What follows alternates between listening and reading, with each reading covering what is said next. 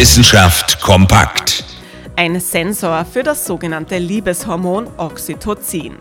Damit können Sie in Zukunft herausfinden, ob nicht nur Ihr Herz, sondern auch Ihr Gehirn Ja sagt. Im Ernst.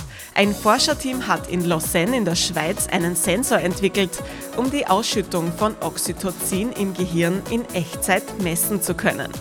Oxytocin ist bekannt als das Hormon, das für Liebe, Freundschaften und Vertrauen sorgt, eine wichtige Basis also in unserem täglichen Leben. Ist der Oxytocinspiegel im Gehirn gestört, kommt es zu verschiedenen Störungen im Sozialverhalten und im emotionalen Erleben. Um diesen Mechanismus noch besser zu verstehen, ist es wichtig, das Hormon genau erfassen zu können. Der neu entwickelte Sensor aus der Schweiz kann genau das. Er bringt das Oxytocin im Gehirn zum Leuchten, wenn es aktiv ist. Das war bisher nur zeitverzögert möglich.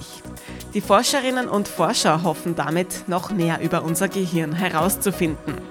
Bis dahin können sie sich in Sachen Liebe und Freundschaft aber auch einfach nur auf ihr Herz verlassen. Interessante Themen aus Naturwissenschaft und Technik.